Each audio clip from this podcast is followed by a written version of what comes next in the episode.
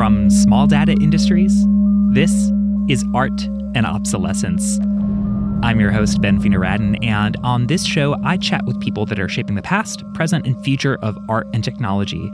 Today, we have a very special guest. Hi, I'm Rebecca Clement, the Executive Director of Electronic Arts Intermix. The Electronic Arts Intermix, or E A I, has already come up on the show many times, of course, and recently in episode fifty-four, we visited with their Director of Preservation and Media Collections. Today, we will be going deeper into the history and evolution of E A I and getting a really, really cool look behind the scenes of an organization that has just been so incredibly central to the history of video art and very impactful for countless artists. Rebecca has built a long and rewarding career of working with and collaborating with artists at E A I, starting years ago focused on their distribution program, sitting down with artists and facilitating the hard work to ensure that their work made it into the hands of curators, art history professors, classrooms, and ultimately in front of your eyeballs in a way that honors the artist's vision and intentions. In twenty nineteen, Rebecca stepped up as executive director of E A I and in just a few short years has already left an unmistakable imprint on the organization, stewarding them through a move of their headquarters, growth of their team, and really doing some important work to think through what enabling distribution means in an age where artists have infinite means at their own fingertips. Rebecca's own professional journey is a great story and is just bursting with tales of the evolution of the art world and underground cinema and experimental film scene in New York City, and just the lifelong relationships that she has built with artists over time. A quick reminder before we get started, if you cannot get enough of the show, I highly recommend clicking the link to our Patreon in the show notes, where our lovely little community of supporters enjoy all kinds of extra and exclusive content. We hope to see you over there soon. And now, without further delay, let's dive into this week's chat with Rebecca Clement. I grew up in Flagstaff, Arizona. My father and mother are both musicians. My father is a composer. He got his doctorate at Stanford in musical composition and theory, and my mother studied at Mills College. Because my parents were probably playing when I was in the womb, was always very artistically inclined. My father still composes music for the Episcopal Church, where he composes very experimental liturgical music, which the church just happens to attract really talented musicians in Flagstaff. And they are very eager to try out his atonal, discordant compositions in the service. It's pretty remarkable. I've always really admired his contributions to a public space, and I think that really set me on a path to want to work in the arts and really also to have a career somehow connecting the public to art, but specifically to art that was unexpected and experimental. My father also taught humanities at Northern Arizona University, so I was just surrounded by conversation and books and colleagues who are constantly talking about art and art history. I've always considered myself to be a very creative person with creative inclinations that have been more directed towards writing and performance. Obviously, music and performance were foundational to me, but I also was very influenced by literature, a local poetry scene, photography, and then really fell in love with film. But that was mixed with the important influence of television on me, specifically Yo! M T V Raps and other television programs. Gilbert Godfrey, Up All Night on U S A were some of my favorites.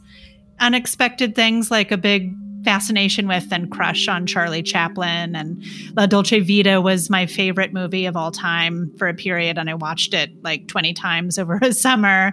I didn't, of course, yet have the knowledge to understand the distinctions between all of these things that I was engaging with. But I do, in hindsight, think that they set the stage for what I would be drawn to later in life. There's always been an anti-institutional streak in me. E A I is very proud to be an organization that is focused on artists who tend to resist classification and prefer to just focus on art making rather than to fit neatly in any one category. It's one of the many things that's made it a very good fit for me. And I think I feel the same as a person. And I, in applying for colleges, applied to Bard. It was the only school I applied to, and I went there. It worked out well for me. It ended up being great. Bard was an especially important place for me because of the experimental film program there, which is legendary. I didn't, you know, have any classes with Adolfas Mekas, but I certainly understood his significance and knew who he was. Sidney Peterson came to a class, and his films were some of the first that I saw that just hit me intensely. And I thought it was remarkable that he was there in person. And of course it was, I think he was ninety something at the time. I remember distinctly that it was a Jonas Mekas film. I don't remember which film, but he was swinging his camera in the air. And I just remember being really struck, like the it was a demystification of this thing that I was really fascinated by, yet had always been shrouded in mystery and just seemed somehow unattainable, whether that was through the weird apparatuses that we had to use to engage with movies, the limited selection at our local video store, just the whole Hollywood production mode. Seeing Jonas Mekas throwing his camera around in the air was just an important moment for me, because I realized there could be a different relationship to technology, one that was more personal and immediate. There could be a different relationship specifically to filmmaking, art making with cameras that was more personal and experimental. I was an art history major at Bard. As all good art history majors do, I took early Renaissance, thought that this was going to be my trajectory, that I'd just end up at a very stable curatorial gig at an important museum focused on Renaissance art, in spite of the fact that I really loved experimental work and I was drawn to a lot of those aesthetics. I wasn't all that interested in contemporary art until the nineteen ninety-three MoMA Bruce Nauman retrospective. That was also a sea change moment for me. I went to that exhibition. I just, I'd never had an experience like that. I just was so aware of the artist's interest in my presence there. I just love the relationship he creates. I felt seen in the museum by this artist, and I loved that dynamic. It really spoke to my interest in art and the public and connecting those two things. I really loved the things that he said about being an artist. He doesn't set out to make an artwork knowing what its outcome is going to be, but it's all about the journey to realizing what the artwork might be, and daring to engage with the unknown is very important to him. That established a value that has been unchanged for me in thinking about art and artists. Another important thing that happened in college, my father composed a short piece for flute that is perhaps still on the repertoire for Andrew Bolotowski, who is a New York City-based flautist and also the son of Ilya Bolotowsky, who is a well-known non-objectivist painter working in the forties, fifties, sixties. He's a Russian-American artist who came to the United States in the nineteen twenties and was very much working in the school, the sort of post-Mondrian school, not just making abstract work, but specifically making non-objectivist work that had very strict rules, including not using the color green or not wanting to use diagonals in compositions, even though Ilya Bolotowsky would work with some of those dynamics in a stark departure from Mondrian's very limited aesthetic. Andrew had this composition of my father's that he would perform, so they became really close friends. When I was at Bard, we would visit New York. A former colleague of my father's lived on Roosevelt Island, and later became friendly with a bunch of wild artists who lived in the Chelsea Hotel, including Lawrence Weiner. I had this in also to a vibrant art scene in New York. Through learning more about Ilya Bolotowsky's work, he's really well recognized for these paintings. I know the Brooklyn Museum of Art has several of his paintings. For a while, they were prominently displayed near the cafe, probably the Met, potentially MoMA have works of his in their collection. But what isn't so well known about Ilya Bolotowsky is that he was also a filmmaker. And his films are wildly different than his paintings. You might expect Ilya Bolotowsky to make Hans Richter type, abstract, moving image works, but that wasn't what he did. He actually made these beautiful, I would say almost Jean Cocteau, whimsical narrative films with artists and friends that he knew, including folks like Yvonne Rainer. There's rare documentation of David Smith making a sculpture. And he would experiment with in-camera effects and other things to add to the kind of surrealist quality of his films. And I was really fascinated by that. I did not understand why there was this stark division between art, what I was studying, and film, which were literally in different buildings. You had to walk across a lawn and upstairs and then around some other buildings to get from one department to the next. For me, there was this kind of clear lineage, especially thinking about painting and the important role that painting had played up into the eighteenth, nineteenth centuries on into cinema. It wasn't difficult to connect these things. Courbet was a favorite artist of mine, and I think that Courbet kind of lends himself to making connections to artists, filmmakers who are not just making popular cinema, but are also like rascally about how they construct their own image and work with the press and everything. I see there's a direct line here from Courbet to Spike Lee and these other like amazing filmmakers who are just like really owning their expression in a kind of mainstream context. But that just wasn't the setup. I felt frustrated by that. I knew that I wanted to do my senior project on Ilya Bolotowsky, but I was really dealing with a different kind of filmmaker artist who was not necessarily simply carrying forward the aesthetics of his paintings into film, but was able to juggle these very different ways of working. Through that process, I wrote my thesis on Ilya Bolotowsky and wanted to make some connections, at least to draw out his clear interest in the moving image and how that applied across his work. He had made this really beautiful mural that I hope still exists, but unfortunately, the building that it was commissioned for, I think, does not exist any longer. There are all these connections that he had to the moving image, and I wanted to draw that out. After graduating from Bard, I had a number of art-related jobs. I was in the Visitor Services Department at the Brooklyn Museum of Art during the Sensation exhibition, which was really fun.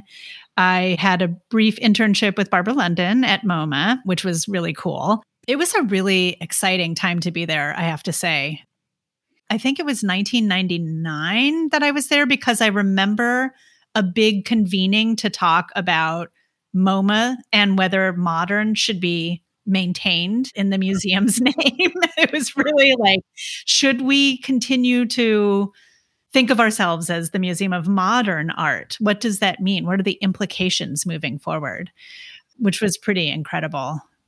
You articulated something that I also felt the first time I saw a Nauman piece in person. And I think also something that I felt in maybe also my first encounters with media art that I had never put words to. And you really pinpointed it the way that you said you felt seen by the artist. It like almost feels like a wink because it's like you're in this institutional context, you're expecting certain things. You're a young art student studying the canon, and all of a sudden you see something that you connect with. And you're also like, this is wild that this is even here. Like, what? For me, it was in the basement of Dia Beacon.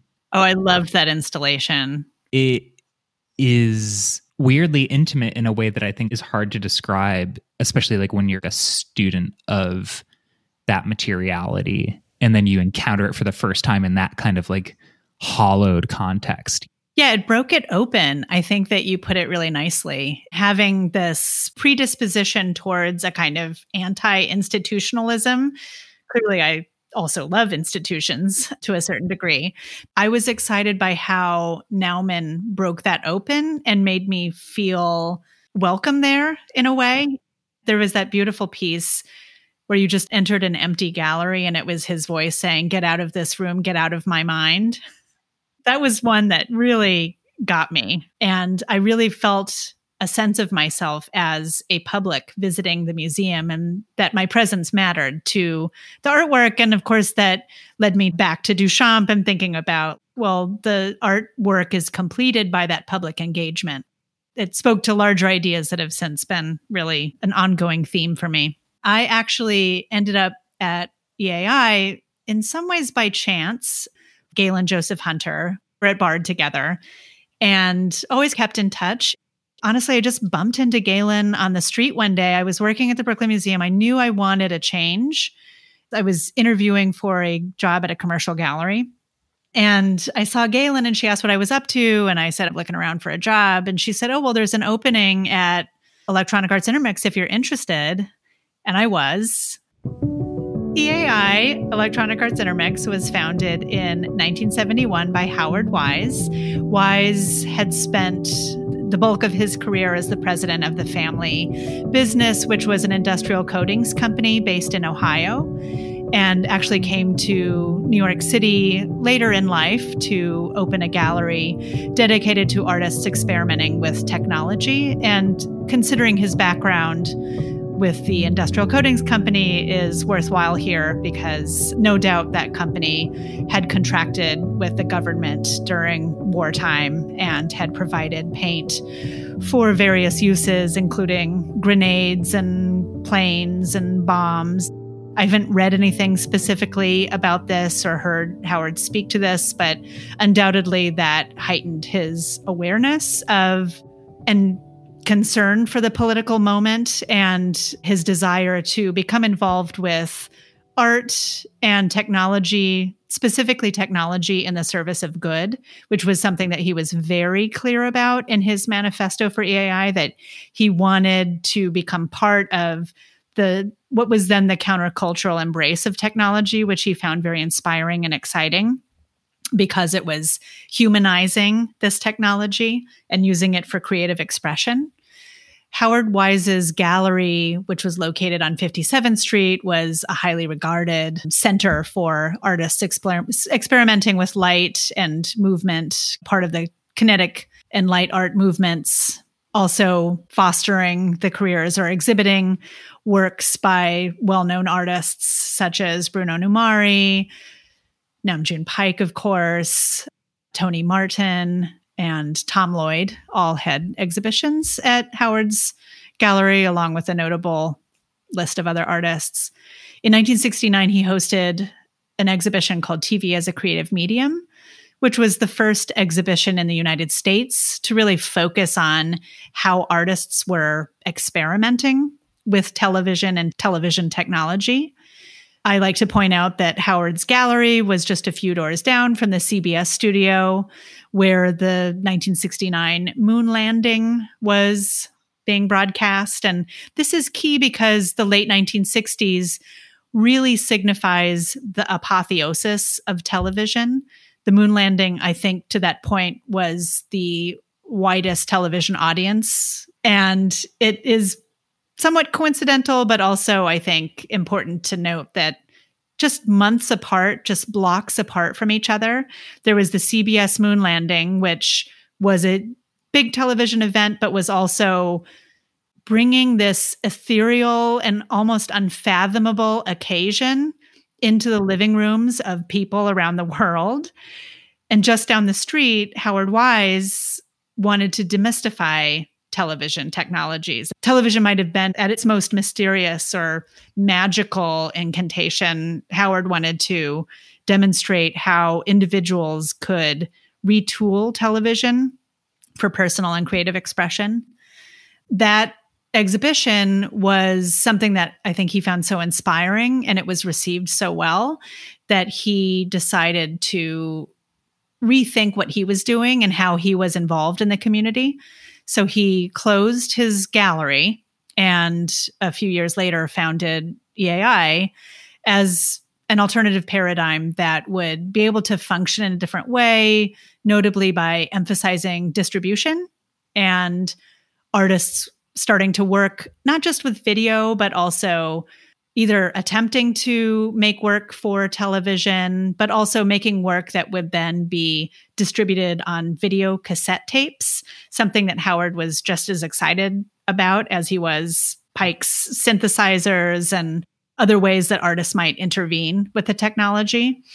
So E A I, starting in nineteen seventy-three, inaugurated an artist distribution program that to this day is its core program. We continue to distribute a catalog of now over four thousand titles by over two hundred artists internationally for exhibitions, screenings, educational use. Distribution is, I'd say, seventy to eighty percent of E A I's operating budget, which is pretty extraordinary for a nonprofit to have that strong of an earned income percentage from what we do. Distribution continues to be the driving force for everything that we are engaged with.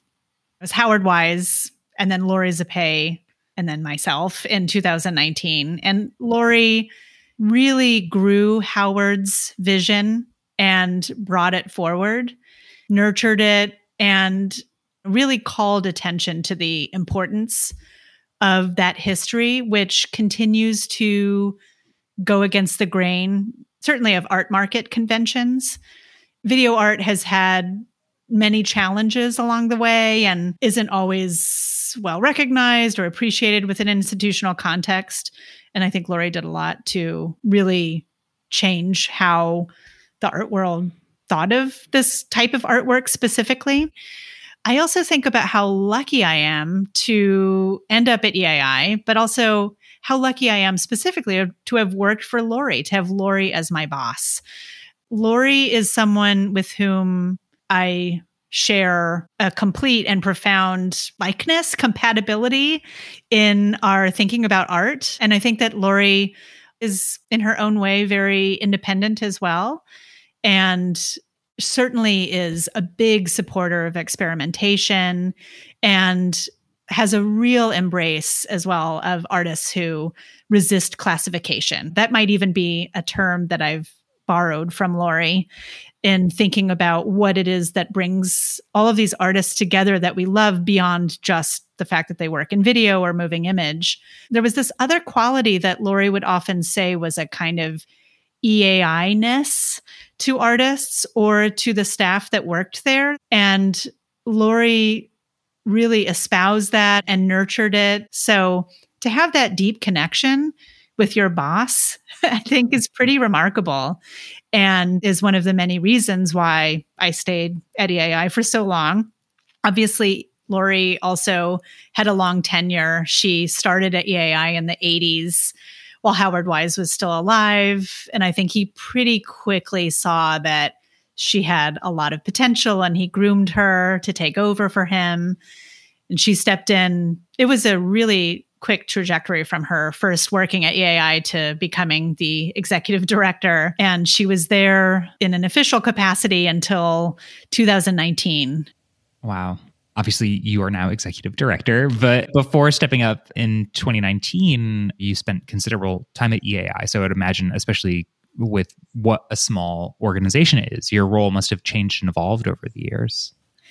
Just to set the scene a little bit, when I was being interviewed for the job, Galen, I think, was giving me a little insight and said, you know, if you get this job, you'll be the distribution assistant and you're going to be working with the new distribution director who we're bringing over from London, which really intimidated me. But when I got the position, the new distribution director, who happened to be John Thompson, now co-founder, co-director of the wonderful Foxy Production Gallery with Michael Gillespie. In those early days, we shared a space with Dia.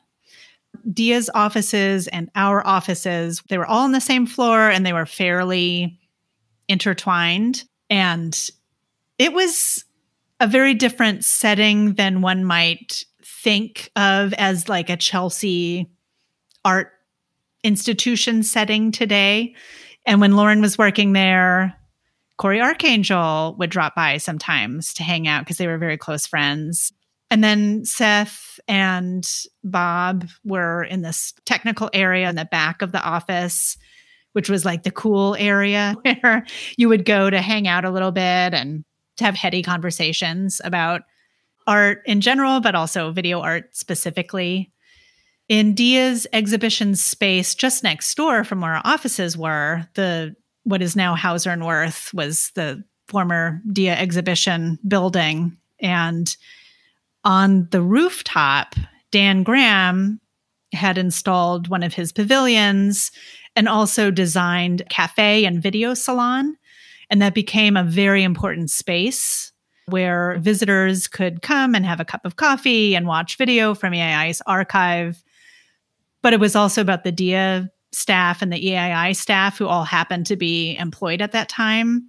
Wade Guyton was working at Dia, Bettina Funke, Seth Price. So it was like a real conversation happening about around what they were seeing and the art world around them in that moment, which was something that I picked up on as well. I was often having these meetings or encounters with artists and just I'd have that moment where I was like, I can't believe that I'm sitting here having a casual conversation with Charlie Atlas, or Eleanor Antin is here for an event. Joan Jonas is just swinging by with a tote bag with some tapes. Carolee Schneeman became a good friend and like somebody that was just around. She would often come to E A I to edit and would pat around in bare feet. I became good friends with Jaime Davidovich. I couldn't believe these artists and the relationship that you could have with them. And that's always been something that's really important for everyone at E A I, is having that proximity to artists and that ability to work so closely with them. That's probably one of the main reasons I stayed so long, because I just, I couldn't imagine another job where I would have that relationship, that direct relationship with these artists who also happen to be, I know I'm biased, but they happen to be the artists, some of the artists I most admire. Of course, E A I was founded, at least in part, around this premise of distribution, because around the time that E A I was founded, the kind of material media reality of video art and film made the act of distributing it en masse difficult for artists to manage themselves. In a day and age where artists can just upload something to YouTube or even go live and broadcast on the internet to a potentially infinite audience. So in this day and age, what does distribution mean? And what does that look like for an organization like E A I? And I'm curious, how has the mission of E A I shifted over the years as those material realities have evolved? I remember when we brought Jason Scott Musson into distribution, and notably his Hennessy Youngman project, which for those who don't know, still lives on YouTube and is freely available to watch there. This question about E A I's role and what our relationship to this work was came up. And it made me really reflect on that, because the origins of E A I, it's rooted in this countercultural moment where there were these guerrilla television collectives, the Video Freaks notably, who really wanted to connect with the public in a different way. They actually thought that they had a chance of producing programming for broadcast television. They wanted to be on that stage. They didn't just want to use television in an experimental and creative way.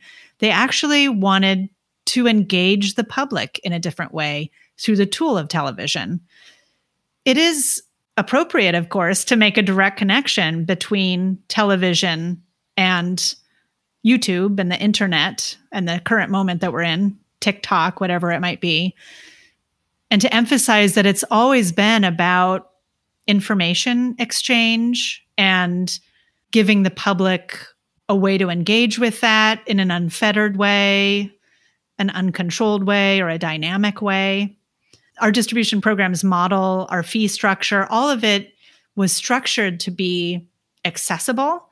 Getting back to the Jason Musson moment, there was concern, I think, that E A I distributing the Hennessy Youngman project that was on YouTube, freely available on YouTube, would somehow change that relationship and maybe institutionalize it or classify it in a way that would lose, of course, the beautiful framework of YouTube and all that surrounded that, the amazing comments that accrued over time, the free and open kind of relationship that you could have to it.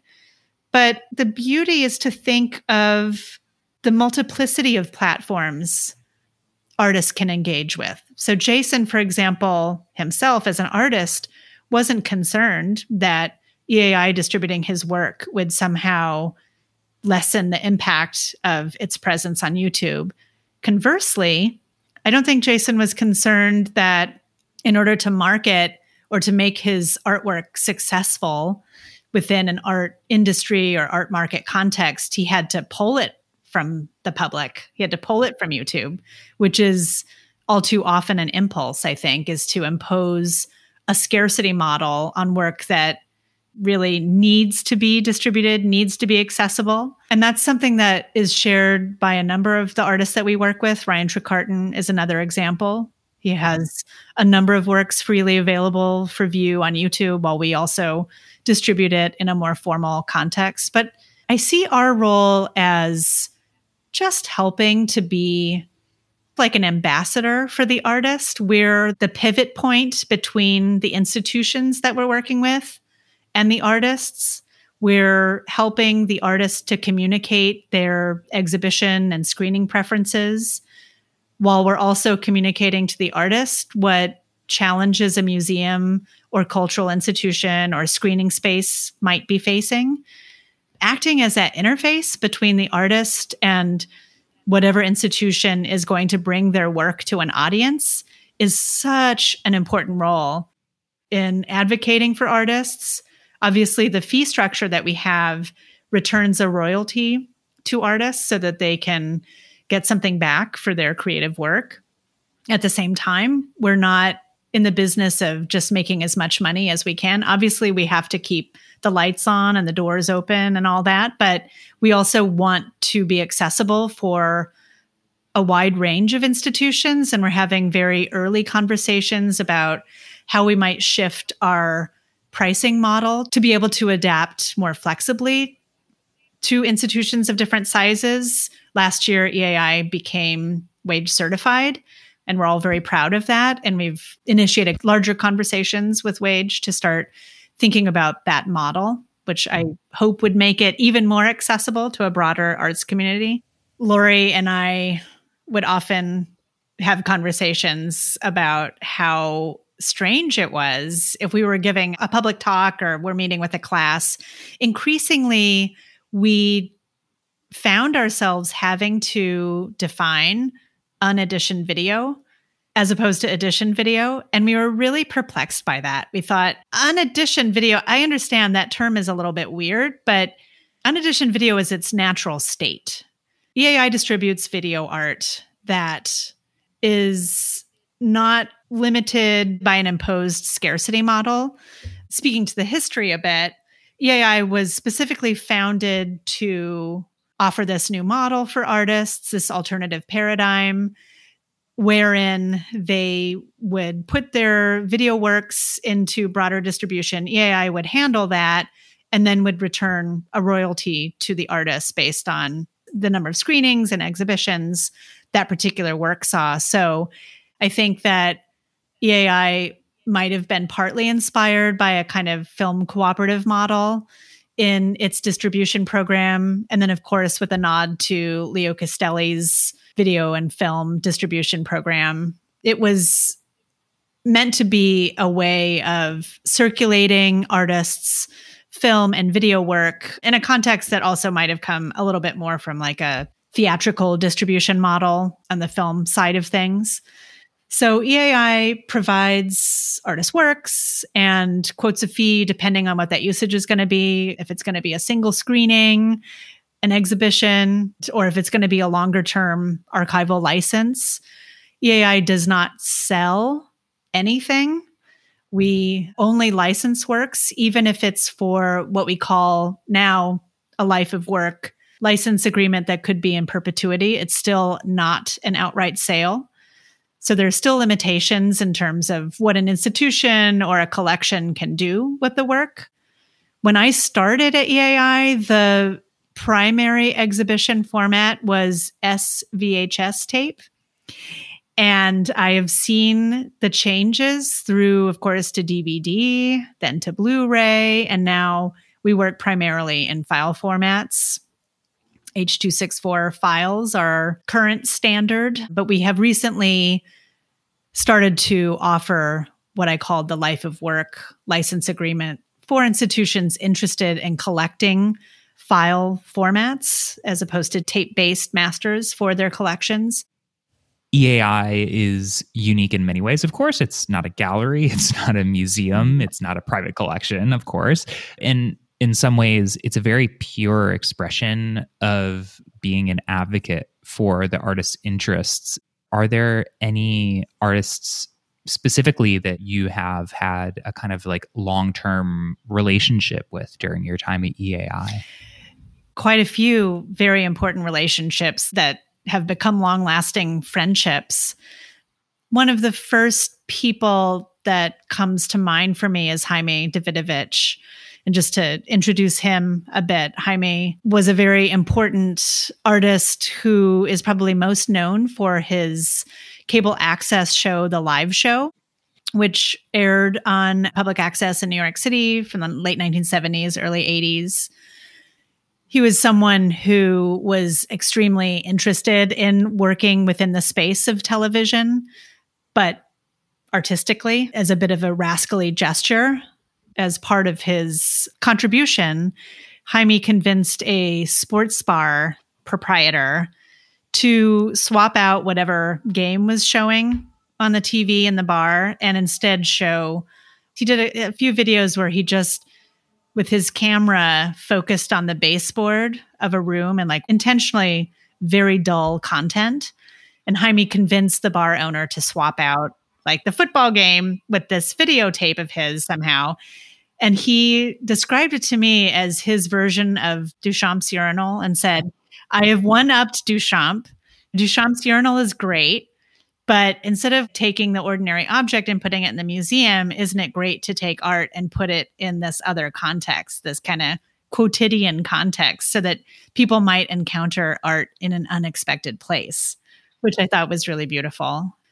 Michael Smith is another one who I feel an important friendship and connection with. Charlie Atlas, Tali Hinkes of Lovid, Kristen Lucas, you know, but then there are also the foundations or organizations that have allowed me to work with an artist's work where I never got to meet the artist, but I feel really honored to be a part of representing them. One that comes to mind is Merce Cunningham. Merce Cunningham is another artist who I just think is extraordinary. And I feel very impacted by his thinking and by all that he did in his career. And for whatever reasons, when I would have meetings at the Cunningham Foundation, I'd come away and just think, I can't believe this is my job. Like I'm talking to the Merce Cunningham Foundation and ho- hopefully helping to advocate for having his work be on view somewhere or be more accessible. But I've really had so many important connections. As you've mentioned, you stepped up in twenty nineteen as the new executive director of E A I. So I would imagine that must be a huge shift. That's like a massive responsibility and big shoes to fill, as we've heard. What has that been like? Well, it's been as intense as it possibly could be. Not just because I did have very big, very fashionable shoes to fill, but obviously because it was just a few months before March twenty twenty, when I emerged from a screening of Strange Days at Anthology Film Archives to realize that the world was never going to be the same. And then E A I had a big relocation last year. The setting of Chelsea wasn't one that we felt was a good fit for us or for our audience. And we'd noticed that before the pandemic, there had been a little bit of a drop-off and people just stopping by for a screening or visiting the office on a whim. We realized that it was in our best interest to find a new space in a new part of the city just by chance, and mentioning this to a group of small arts organizations that had formed a coalition to support each other and resource share during the pandemic. I mentioned that we were potentially moving, and Molly from Triple Canopy reached out to me right away and wanted to talk about potentially sharing the space that Triple Canopy moved into in two thousand sixteen and beautifully built out to be this very flexible workspace slash performance space. We wanted to have a place that would be really comfortable and open, and that would also be situated alongside colleagues like Artist Space or Triple Canopy, who all had relocated to that Tribeca, Chinatown area. But that was last year. So there was the leadership transition, the pandemic, the move. There was also a significant staff change. We brought the wonderful Caroline Heal on as a director of media collection and preservation. So there were a lot of really significant changes. I certainly speak for myself, but all of my colleagues also have been talking about how great this fall feels, because we're able to sit down and, not that we ever stop doing what we do, but we're really able to project forward in a way that feels different. Y A I also celebrated its fiftieth anniversary in twenty twenty-one, which was another significant milestone, needless to say, and it inspired some very productive conversations, which are ongoing, about our organizational mission, our strategic plan for the future. It's incredible how well Howard Wise's vision has lasted, how it is still durable in a very different art context. And if anything, it's almost as if this current moment is the one that can maybe fully realize some of the things that he was talking about, because in the early nineteen seventies, there was a lot of hope that television, cable television specifically, would actually literally be a new arena for artistic expression, which just wasn't how it went. There were those who knew that the internet was coming, and obviously a lot of important developments were happening on that side of things. But I think that we have gotten to a point that was maybe in the fantasy or kind of the vision of a lot of those important seventies era visionaries. I will speak frankly and say that the now reigning art model of editioned video does present a challenge of sorts for us. We have had some artists leave E A I's distribution service because they wanted to edition their work, and often encouraged by a commercial gallery, they have thought it would be better to pull it from distribution, create, again, this kind of scarcity model around the work. And in some cases, I think that maybe financially and in terms of institutions that might collect the work, that has worked out. But I disagree. I don't think that these things are incompatible. I think that artists can work with a commercial gallery and work within that context, and also have their work be distributed and widely available. In fact, I think it's essential that the work be in distribution and be available, because my greatest fear, and what any artist's greatest fear should be, is obsolescence and having their work fall out of circulation. It's one thing to have this conversation on the level of exhibitions and museum collections and private collectors, but it's a whole other thing to have this conversation in an educational context. And when art is not available for scholarly use, for classroom study, for students to discover on their own, that is the thing I think is most worrisome. You know, if E A I had to get out of the business of providing works to museums for exhibitions, it would be a major change. But if E A I suddenly was not offering work for those educational purposes, I think that that would be really, really awful. Thinking specifically on the kind of commercial art side, I don't think the galleries want to do that work. So what happens is, if the work is pulled from distribution, it's just at risk of being forgotten and being lost. It's a really good point. And also, even if it doesn't disappear, the artists won't really have any say over how it is seen in an educational context. When I was in art school, it was like really common for professors to have like their illicit dark archive, right? So, Rebecca, you mentioned that E A I recently celebrated its fiftieth birthday. So happy birthday, E A I. Thank you. Where do you think E A I will be in the next fifty years? On the one hand, as a small nonprofit organization, we can't necessarily say, oh, well, we're going to be at the vanguard of whatever is happening with technology art. I think that was a very exciting catalytic moment in the late nineteen sixties, but so much has changed. So the relationship of art and technology has also changed profoundly. And that's something that we're talking about, is how has our relationship to artistic use of technology changed?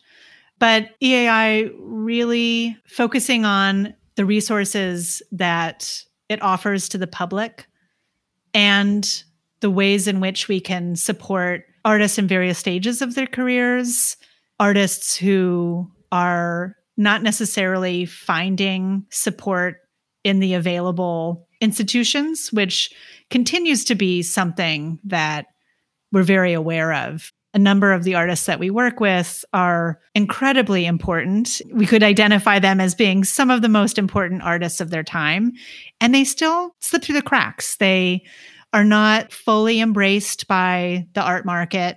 They're not necessarily comfortable in other contexts. I know that some artists are starting to experiment a little bit more with the film industry and crossing over into other arenas.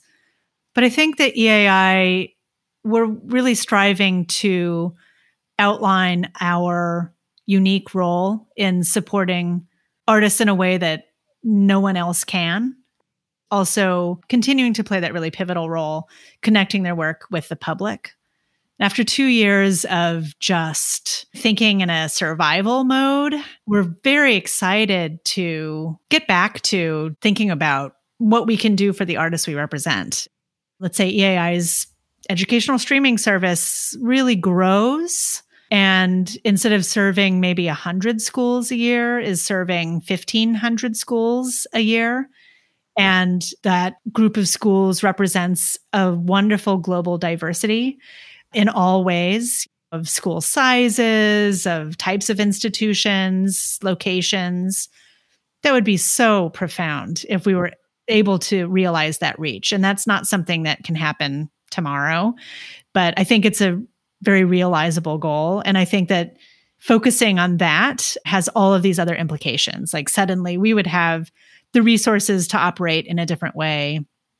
We would have the resources to support artists in a different way. A really significant milestone for us would be being able to invest more in the educational streaming model. It might offer us more stable income. And at this perilous moment for small arts organizations throughout New York City, throughout the world, really focusing on stability.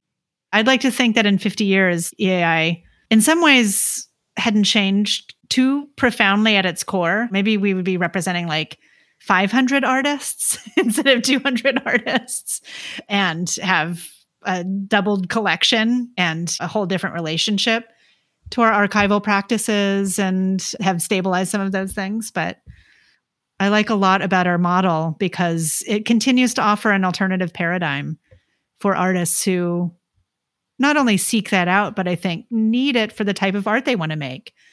One thing that I also think we'd like to circle back to or think about is how can we create a space, like really create a space for artists to experiment in on the production side. That's really at the core of E A I's founding. I didn't talk about it too much, but before the distribution program, E A I inaugurated its editing facility, and it was one of the only organizations of its kind that offered artists, artists access to editing tools, which they would have needed in the early days of working with video. And obviously that's changed as more artists tend to work on their own computers and in their studios, but I think that having that direct connection on the production level would be really exciting. That's always something that we're looking towards. Yeah. Reflecting on what you were saying about E A I's model, and we've been talking about sustainability and like the shift in the art market. And I think that E A I's longevity is a testament to this interesting, unique position that the organization holds. It's like, you're not just a nonprofit, right? It's like you do steward this very important collection, you know, you're not a gallery. So it's like you're not dependent on this just like constant selling. And we've seen what happens to the small and middle sized organizations in that world. Exactly. My hope is that E A I is like the punk rock cockroach of video art that, you know, will survive the uh, capitalist apocalypse. I mean, you put it beautifully. I, I'd love to think that E A I continues to be an alternative paradigm for another fifty years. Thinking more to the immediate term, I'm curious if there are any exciting projects coming up for E A I that our listeners can look forward to. Yeah, absolutely. We're getting back to doing events in person, which is really exciting. And we'll be having, hopefully, a regular schedule of events once a month. We're also working on a really significant project with No Place Press. My colleague Tyler Maxson and I and Rachel Turner of No Place Press are editing and republishing The New Television, A Public-Private Art, which was a notable publication from nineteen seventy-seven, which E A I was involved with publishing. On the heels of Open Circuits, a significant conference hosted at MoMA in nineteen seventy-four. You can still find copies, but it's basically out of circulation, really hard to find. It collected the papers that were delivered at the Open Circuits conference, which brought together a surprising array of artists and theorists and poets to talk about the future of video art, notably artists working in a television milieu. And we're going to hopefully be launching this book on the fiftieth anniversary of Open Circuits in twenty twenty-four. We also just recently, with I C A Philadelphia, made available the exhibition catalog for broadcasting E A I at I C A, which is an exhibition I co-curated with Alex Klein at I C A in two thousand eighteen. So it's a little bit after the fact, but it's a really wonderful volume that is more than just an exhibition catalog. One of its main highlights, in fact, is a long oral history with Laurie Zappé, talking about E A I's history and also going a little bit more into the background of our sort of artists who have worked at E A I in different capacities and conversations between that we staged for the exhibition, conversations between Ulysses Jenkins and Sandra Perry and Tony Coates and Antoine Catala are collected there. That's available for purchase through our website or stop by our office and we'll be happy to give you a copy. Well, Rebecca, thank you so much for coming on the show. It's been just really awesome to hear your story and hear just like a real behind the scenes of the evolution of E A I and just like all of the amazing artists that have come through there over the years. So thank you so much. Thank you so much, Ben, for the conversation. I've really enjoyed it. It's been really great to talk about all this with you, and I've really appreciated the opportunity. And as always, thank you, dear listener, for joining us. If you want to help support our work and mission of equitably compensating artists that come on the show, you can join us over at patreon.com slash art obsolescence, or if a one-time tax-deductible gift is more your speed, you can always do that through our fiscal sponsor, the New York Foundation for the Arts, over at artandobsolescence.com slash donate, where you can also find the full episode archive, including full transcripts and show notes. And last but not least, you can always find us on social media at Art Obsolescence. Until next time, take care, my friends. My name is Ben Fino-Radin, and this has been Art and Obsolescence.